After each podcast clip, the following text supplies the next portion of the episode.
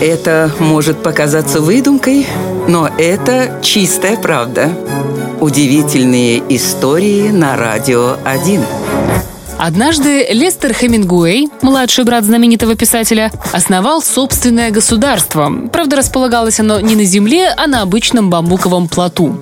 4 июля 1964 года Лестер вывел этот плот в международные воды неподалеку от побережья Ямайки и заявил, что теперь это новая Атлантида.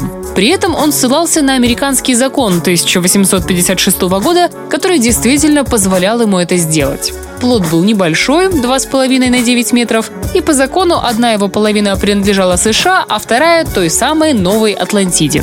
Неизвестно, чего хотел добиться основатель этого странного государства и успел ли кого-то привлечь на свою сторону, но мы точно можем сказать, что Лестер Хемингуэй был серьезно настроен. Он даже создал и напечатал собственную конституцию. К сожалению, от всех планов пришлось отказаться. Государство просуществовало чуть больше года. Начался тропический шторм, который разрушил плод, и Новая Атлантида пошла ко дну. Вот такая вот удивительная история.